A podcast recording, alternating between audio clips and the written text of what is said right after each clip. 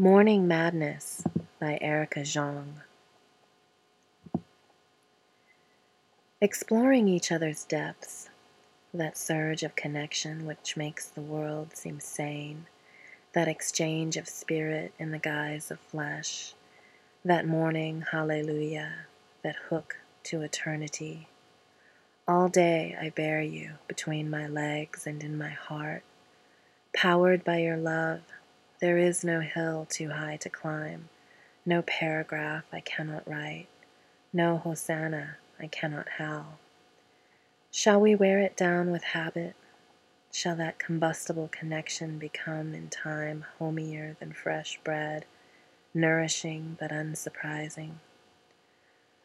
oh, my lover, meet me in the hollow of a red thigh, by mountains which resemble spouting cocks we will keep the madness fresh, the red madness that keeps us sane.